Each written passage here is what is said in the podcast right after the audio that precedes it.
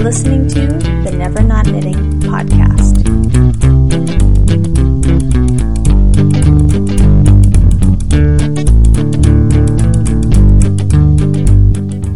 Welcome, and thank you for joining me for episode 11. I know it's been a while. As I had mentioned in episode 10, I was going to take a short podcasting break, so I took the month of December off. And that ended up being the perfect timing for a break, because not only was my life extremely hectic during that time, but I was also sick a lot. And let's face it, nobody wants a sick, stressed out podcast host. But now I'm feeling better and life has returned to normal, and I'm so glad to be back. Thank you so much to everyone who has contacted me, added me as a friend on Ravelry, or has joined the podcast listeners group while I've been on break. It was nice knowing that nobody had forgotten about me. Since I recorded the last show, some changes have taken place in my knitting career. I've decided to branch out and try some new things. So while I'll continue as a knitting instructor, I am not going to be working at the yarn shop for now. But instead, I plan on using that time to pursue a career in design. Of course, I definitely miss the yarn shop atmosphere, but I'm having a lot of fun trying new things. Recently, I was hired as a design consultant for someone who's putting together a knitting book. The title sounds more glamorous than it really is, but it's still a lot of fun.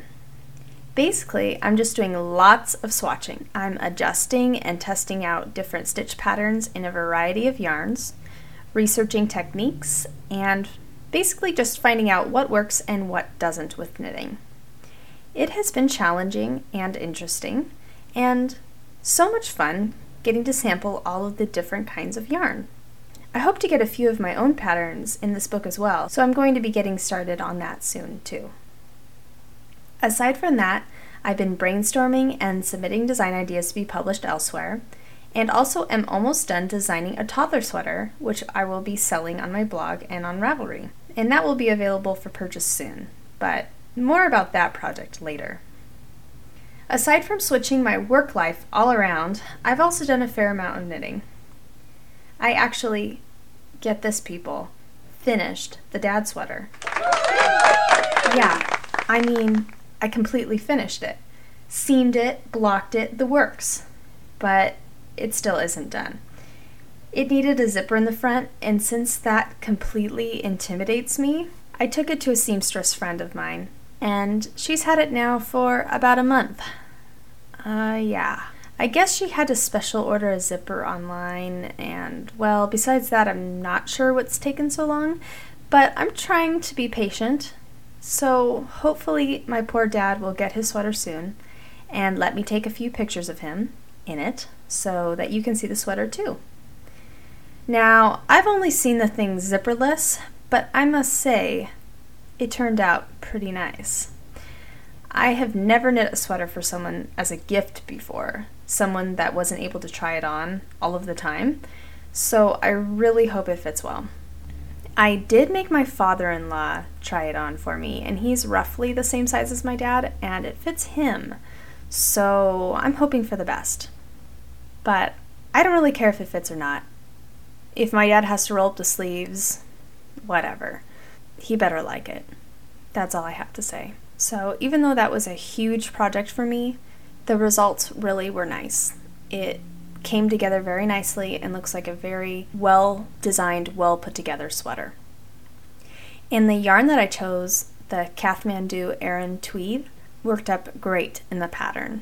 It makes the sweater even more of a masculine look, having the tweed, and once washed, the sweater is so squishy and soft and just feels great. I really like that tweed yarn because some of the other tweeds that are on the market are awfully scratchy, but that one is surprisingly soft. It's a blend of merino wool and cashmere and silk, and it works up very nicely. One thing I don't enjoy about this yarn, and I've worked with this yarn before. I made my dad and brother both hats out of it this last year, so I've gotten a good amount of experience working with it. And one thing that I don't enjoy about this yarn is it has a lot of debris in it. I find that constantly while I'm knitting with it, I'm pulling out weeds and all sorts of vegetation. So that's the only thing that I don't enjoy about it, but besides that, it really knits up nicely and it feels great. And I would put up with the weeds again. So after the dad sweater, I decided to indulge in some nice, small, quick projects, so I made 2 berets for my daughter. The first one is a cute stripy beret that I have mentioned in a previous podcast, using up scraps of my stash of Debbie Bliss Baby Cashmerino yarn. The beret turned out so cute, and it ended up being the right size after all, which was a pleasant surprise. It was fun working with so many different colors because it kept my interest, but at the same time made the project a little less portable. Another thing I liked about using so many different colors is now the hat goes with a variety of different outfits. The colors that I chose for the stripes include like a chocolate brown, a pale blue, an apple green, cream, and then a pale pink. They work really nicely together, and my daughter wears it all the time. The other beret I made for her is more of a beret for a dressy occasion. It's all in black, and the pattern is also by Debbie Bliss, and it's called the Pom Pom Beret out of her book Simply Baby. At this point, you may be wondering to yourself, what the heck is a pom pom? You're not alone. I know I already talked about this on my blog, but I think that this is an issue that needs to be addressed. Isn't it called a pom-pom? As in P-O-M-P-O-M? Well, this pattern is called P-O-M-P-O-N, as in Nancy, which really threw me for a loop. It made me second guess all of my experiences that I've ever had with pom-poms. Have I been in knitting circles talking about pom-poms, and everyone there is secretly laughing to themselves? Pom-pom? Doesn't she mean pom-pon? Isn't she a knitting instructor and she doesn't even know how to say the word pom-pon? So I decided to do some research on this very important issue.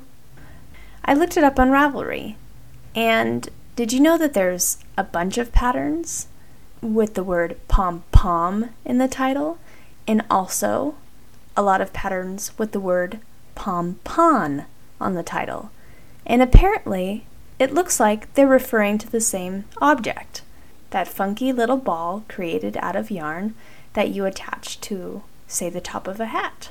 I don't know the reason for this confusion, but I found my journey to be quite interesting. So anyway, back to the beret. The strange thing about this beret is that it's actually on the small side, whereas the other beret pattern is written for a 6 to 9 month old and fits my daughter who just turned 3. This pattern is written for an 18-month-old and it's really small. So I actually had to adjust the stitch count on this one, and I could have even made it a little bit longer. But for this pattern I used Carabella Aurora 8, and it was some yarn in my stash. Both hats, I used up stash yarn, so that made me feel very good about myself. So I used up this Aurora 8 yarn, which was nice to work with. It was really springy and easy to knit with. And then to dress up the hat a bit, I crocheted a flower out of some remnants of Rowan Kid Silk Haze in white, and that looks really pretty. I put the pattern up for the crocheted flower on my blog. And also on my blog you can find pictures of both of these hats that I have made. After I finished the hats, I went ahead and started the best project ever. And I mean it. It's a sweater. It's the Sienna cardigan from a back issue of Interweave Knits, fall of 2006. And it's a really cute cardigan. I mentioned it on a previous podcast. It has a leafy cable looking design up the 2 cardigan fronts near the button band, and it has a nice garter stitch collar, and the way you shape the collar kind of creates what looks like a picot edge. It's very unique and very cute. I've been eyeing this sweater for some time, so I decide it was high time that I started it. Now, this sweater calls for a bulky weight yarn, and the smallest size was a size 36. I knew that the 36 would look too big on me, so I went ahead and substituted an Aran weight yarn, and I think that since I'm knitting the sweater at a smaller gauge, the size should work out just perfectly. I'm knitting this sweater up on size 9 needles, and I've decided that my favorite knitting projects are sweaters on size 9 needles. As weird as this sounds, I almost prefer to knit sweaters in pieces. I definitely appreciate the wonders of a sweater knit in the round, all in one piece, but it's so much more satisfying to be able to finish pieces of the sweater in a timely fashion and feel like you're actually getting somewhere. And with the gauge that I'm knitting the sweater on, it is just flying by. The back of the sweater took me, I would say, 3 days, and each cardigan front took me only 2 days of knitting each. So I've pretty much gotten the entire sweater completed in around a week's time. I still have the sleeves to knit, and I know that I could easily knock them out in no time flat. Probably just about 1 or 2 days of knitting per sleeve, I'm guessing. So all around, it's been a very satisfying experience, and I plan on looking for more sweater patterns that use that size needle. The yarn that I chose for that sweater is also from my stash, and the yarn is called Zara Plus by Filatura di Crosa, and it's just a nice superwash wool yarn. It's an interesting yarn because it feels kind of strange when you first knit with it, or when you feel it on the ball. It almost doesn't feel like 100% wool. When I actually started knitting with this yarn, I was taking around the yarn shop asking people what they thought it was made out of, and no one said wool. It almost feels like acrylic. It's really strange. It's kind of got a really interesting texture to it. Not woolly, really, at all. And I wasn't sure if I was going to like that yarn. See, I've used it before on another sweater, the Tilted Duster that I made last year. So I wasn't sure if I was going to like it, and even though I got it really cheap, 75% off, and I got a whole bunch of it too, I wondered if that was just a waste, because who cares how much the yarn costs if it makes a disgusting sweater? So I was kind of wondering, but I went ahead and knitted it up anyways, and I have to tell you, I am very pleased with the result. The yarn offers great stitch definition, and it washes and wears wonderfully. It's unbelievable. I can throw my Tilted Duster sweater in the washer and then in the dryer, and it just comes out looking better than it did before I washed it. The yarn is sturdy, it has held up well, and it's just a great yarn to use for a sweater that you plan on washing, wearing, and getting a lot of use out of. So this is the yarn that I chose for my Sienna cardigan, and I chose a pea green color because, as you know, I have a thing for green sweaters, and I really like the way that the yarn and the color work with this pattern. I have pictures of my progress up on Ravelry and also my blog if you'd like to see it too. Unfortunately, I don't know when I'll be able to get back to this sweater because I'm right in the middle of my toddler sweater that I'm designing, and I'm just trying to get that design done as quick as possible, and I feel like I shouldn't stop to finish a sweater that's just for me. I've been doing so much work knitting lately that I feel kind of guilty indulging in personal knitting time. But the toddler sweater is almost finished, so I'll probably just take a week and finish up that green Sienna cardigan real quick and just get it off the needles and out of my hair. So, about the toddler sweater. I was really inspired by that stripy beret that I recently knit for my daughter. I loved the way the stripes blended into one another, and the color combination turned out adorable. I wanted to somehow work those stripes into a sweater design. So the toddler sweater I'm working on right now is a cardigan, knit from the bottom up. You knit the body in one piece, set it aside, knit the 2 sleeves, and then knit them all together while decreasing up to the neck. I chose a plain cream color for the body and sleeves, and the colorful garter stitch stripes are worked over the yoke section of the sweater. I was worried that the sweater body and sleeves might be too plain, so I added a few stripes of color and a picot edge to the bottom and cuffs. It's working out okay. Sometimes I think the sweater is gorgeous and a purely genius idea, and some days it looks completely wrong and it makes me feel a bit queasy. At times I feel quite certain that I'm designing the ugliest sweater ever. But the more I get done on it, the colors seem to be coming together and it's looking more normal and sweater-like every day. So hopefully it's going to turn out good. And if not, I'm sure it will be featured on a future episode of this podcast as a tragic knitting story.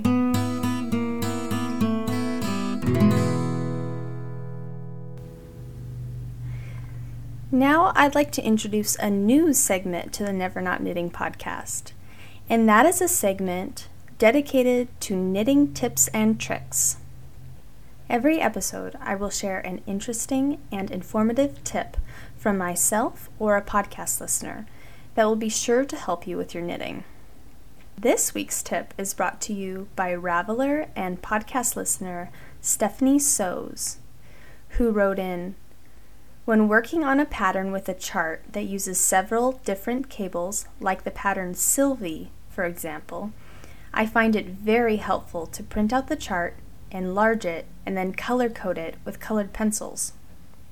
Then you're able to glance at the chart and see, oh, it's red now, rather than, oh, okay, let's see here. Now I'm on that symbol with the two tiny dots with the slanty line on the left." You get the idea. It also makes the different cables really pop off the chart. Thanks, Stephanie. That really makes a lot of sense, and I plan on giving that a try on my next cable project. I can see what a difference that would make to be able to see the color of the square versus trying to decipher the symbol. Now, I know that my listener base is chock full of accomplished, knowledgeable knitters, and I would love it if you would share any tricks or knitting tips that you might have with the podcast. So if you have anything in mind, please send me an email with the phrase knitting tip in the subject line, and I'll be sure to include it on an upcoming episode. I would also like to make a brief podcast announcement. A podcast listener with the Ravelry ID of Prairie Poppins has formed a new Ravelry group in honor of Vestuary. She would like to invite the rest of the podcast listeners to join her for the month of February. What exactly is Vestuary, you might ask? She says that it's a way to rescue the drabness of February from its own tired moods, a time to celebrate the undervalued little sister of the pullover, and it's an expression of faith that the seasons will change, and we will not need to wear bulky, double-knit alpaca sweater coats and nightcaps to bed.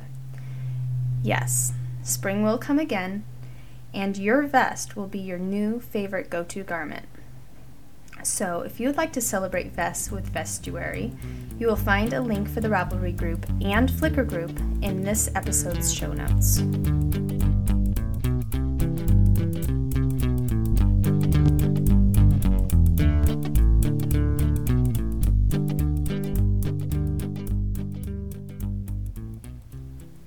This episode's knitting story will be read by me, but was contributed by a listener of this podcast, Pam Sykes. And this is her story. The story of the skinny girl sweater. Skinny women, women, need no blues, you got a body. Can I use, we go to dinner. You won't eat your food. I really spent a lot of time patting myself on the back while I was knitting the Abotonicity sweater for my 18-year-old daughter. That must be why I kept dropping stitches. I wasn't proud because I'm an accomplished lace knitter or because I'm really good at knitting sweaters, but because my daughter was letting me knit for her, And she promised to wear this one, you know, outside the house. I have always longed to knit her those small and extra small sweaters I have patterns for. Smalls go so much faster than the extra larges I wear, but finding a pattern that she likes, well, now that's a challenge. My skinny girl really only likes the sweaters from high-end boutiques. Yet this trendy pattern from Knitty.com seemed to fit the bill, with its baby doll style shaping and knit in a fine gauge with skinny yarn. So when she said the knitting could commence it did. October 19th, 2008. Where did the knitter start? With a gauge swatch? Gauge swatch? I don't need no stinking gauge swatch, said the woman who began knitting top down, increasing to about 400 stitches around before checking gauge, which was off by about 5 stitches per inch. Seriously? 52 stitches per 4 inches? Seriously? How big is this thing getting to be anyway? So the knitter found her and tried the yoke on the skinny girl. Whoa, big enough, perhaps on the verge of being too big already. Too many stitches. She couldn't bear to rip any out, so she decided to stop after 35 increases and split for the arms and torso. That gave her a total of 228 stitches for the skirt. Divide that by 12 equals 19 repeats of pattern for bottom portion of the sweater. Yeah, let's go with that. She crossed her fingers and knit on. She then decided to decrease 12 stitches around to make 18 repeats of the pattern, which would be more even. Nice. And matchy-matchy for the front and back. 108 stitches for 9 repeats on each side of the sweater. Of course, that's when she was thinking the pattern was a 12-stitch repeat. Alas, this pattern actually has a 12-row, 21-stitch repeat. No. She at this point feels that the sweater gods must be guffawing in her direction. Okay, regroup. She turned 108 stitches into 105 stitches to give her 5 repeats of the 21 stitch pattern on each side of the sweater. She placed the recommended lifeline, even though she has never used a lifeline and doesn't think she really needs a lifeline now. Lifeline? Whatever. She knit 1 row of lace around the lifeline using a bigger needle. Very tight, but she kept plugging along. Should she mark the repeats? I don't need no stinking stitch markers, said the woman who proceeded with the pattern, which she had copied onto index cards incorrectly, knitting 4 rows before realizing the problem was not with the splitty yarn or with that lace pattern, but with her own darn overconfident self. She ripped out 4 rows. Thank goodness for that lifeline. Inserted tiny size 1 needles into the stitches, recopied the pattern onto cards, dove in again, placing markers after every pattern repeat. In other words, after every 21 stitches. Knit and knit and knit some more. She's lost track now how many times the 12-row lace pattern has been repeated. How long is this thing getting to be? Must try on that skinny girl to check the length. Where is skinny girl? She never seems to be home anymore. Darn teenager. Must try sweater on again. No skinny girl to be found. She keeps knitting and finally binds off. Time to start the arms, so knit on she does, and she nearly completes one. But is it long enough? Not sure. She still can't find skinny girl. Why is she never home? Darling husband doesn't know either, so she finishes and binds off sleeve 1. Starts the second sleeve. Finds the skinny girl who, after trying on the sweater, informs her that one arm needs to be about 1 inch longer. Is she kidding? Nope. Not kidding. She then finishes the second sleeve, adding another inch of course. Rips out the hem on sleeve number 1 to finish that again, and then realizes a few moments later that she has just ripped out the cuff on sleeve number 2, the second one that was already longer. Okay. So now she's finished second sleeve for a second time. And these are really long sleeves now. And ripped out cuff on sleeve number 1. She's sure this is sleeve number 1 this time. She re-knits sleeve number 1, adds a little more than another inch, takes a deep breath, and binds off. She washes the thing, takes an inadequate picture, waits for the skinny girl to come home, and model for a good photo. The gray yarn is fuzzy and very hard to get a good shot of. It's now November 22nd, 2008.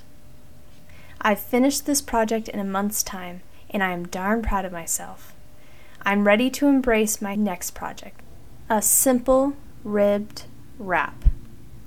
Whew, what a relief. Thank you to Pam for contributing that story.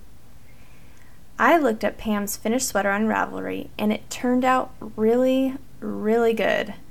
I would have never guessed that she struggled with it so much. It looks like it fits her daughter perfectly. And there's one more interesting fact about this sweater that Pam didn't mention in the story. This project was made from an old, recycled store-bought sweater that she unraveled and reused. I am impressed. If you'd like to see a picture of the Skinny Girl sweater, you can find Pam on Ravelry as SykesMom2, and of course I'll be putting a link to it in the show notes for this episode. If you have a knitting story you'd like to contribute to this podcast, please email me. I'd love to share your story in an upcoming episode. The show notes for this episode and all episodes of Never Not Knitting can be found on my blog at nevernotknitting.com. I'm also over on Ravelry as Never Not Knitting, and if you'd like to contact me, please send me an email at nevernotknitting@gmail.com. Thank you so much for joining me for episode 11. I'll see you next time. She won't even do the dishes. The houseplants, they're all dead. Yeah, her needles are a-clicking from morning until she goes to bed. She won't take the time to brush her teeth. Let's not even talk about her hair. If it isn't about knitting, she just doesn't really care. She's never not knitting, and it's making her husband mad. Her husband mad. Pop ramen again. She just won't stop the stitching, and the neighbors say it really is quite sad. I don't know about her. She used to be such a sweet girl, but now she doesn't knit. Nobody has clean laundry. No pants, no shirts, no underwear. But they have closets full of sweaters and more socks than they could ever wear. There's yarn in the fridge, in the cupboards, the bathtub and pantry. It's even in the washer and dryer. That's why she can't do any laundry. I need some clothes. She's never not knitting, and it's making her husband mad. Her husband mad. I'm filing for divorce. She just won't stop her stitching, and the neighbors say it's really getting bad. She's taking pictures of socks again. Oh, poor girl. The house is burning up in flames. Call 911. Her husband says, "Get up, let's go." But she can't set down her project. She says, "Just let me finish up this row." She's never not knitting, and it's making her husband mad. Her husband mad. She just won't stop her stitching, and, well, she's losing all she had.